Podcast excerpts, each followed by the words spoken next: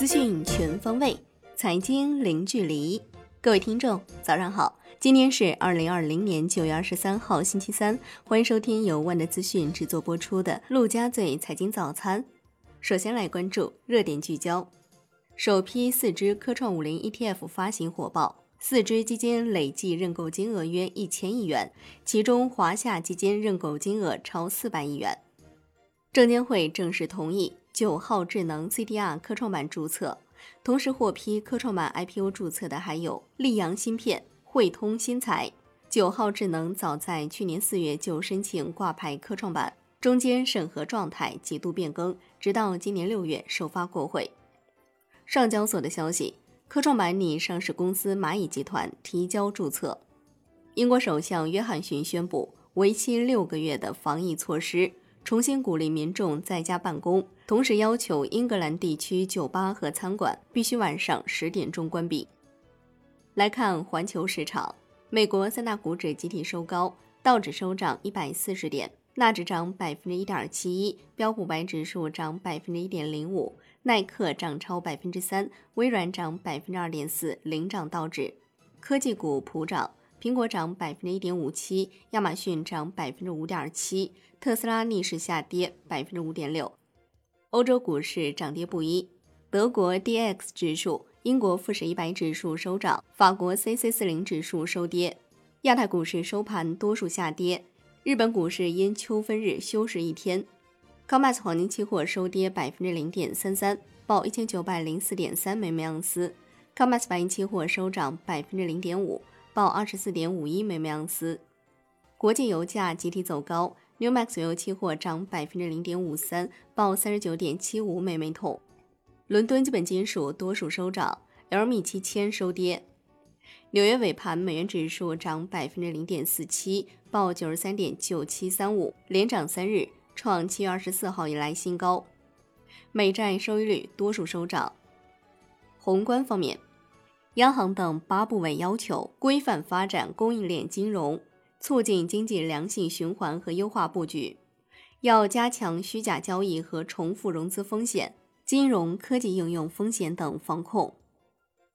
央行公开市场九月二十二号开展两千亿元七天期和一千五百亿元十四天期逆回购操作，当天无逆回购到期，当天净投放三千五百亿元。瑞幸咖啡及关联方因虚假宣传，被市场监管总局处以罚金六千一百万元。二零二零年二十国集团贸易部长会议取得积极成果，会议达成 G 二零贸易部长会议公报，制定关于世贸组织未来的利雅得倡议，提升中小微企业国际竞争力政策指南，服务贸易最佳实践和经验总结报告。特殊经济区最佳实践和经验总结报告及为增强投资吸引力提供技术援助的声明等五份成果文件，为 G20 领导人利雅得峰会做了经贸方面准备。来关注国内股市，A 股低开震荡，盘中指数一度全线翻红，市场量能继续缩减，有色、采掘、军工、汽车、航空股领跌，医药、口罩股等逆势活跃。上证指数收跌百分之一点二九，创业板指数跌百分之零点五三，深成指跌百分之零点九六，万德全 A 跌百分之一点二六，成交额六千八百八十三亿元。北向资金午后加速离场，全天净卖出逾二十亿元。香港恒生指数收跌百分之零点九八，成交一千零六十亿港元。黄金股、航空股跌幅居前，恒生科技指数逆势收涨百分之零点五二。华虹半导体涨近百分之五，华住集团上市首日收涨百分之四点七一。证监会表示，科学保持 IPO 常态化，对恶性违法违规行为保持零容忍，健全防范化解股票质押、债券违约等重点领域风险的制度机制，完善私募监管和风险处置机制。中通快递港股发行价定为二百一十八港元每股。知情人士透露，比亚迪正在与戴姆勒洽谈，向后者供应该公司生产的电动汽车芯片。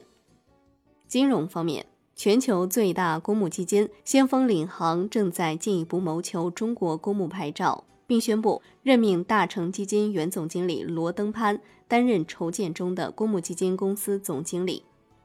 银保监会批复同意攀枝花商业银行、凉山州商业银行合并重组，设立四川银行。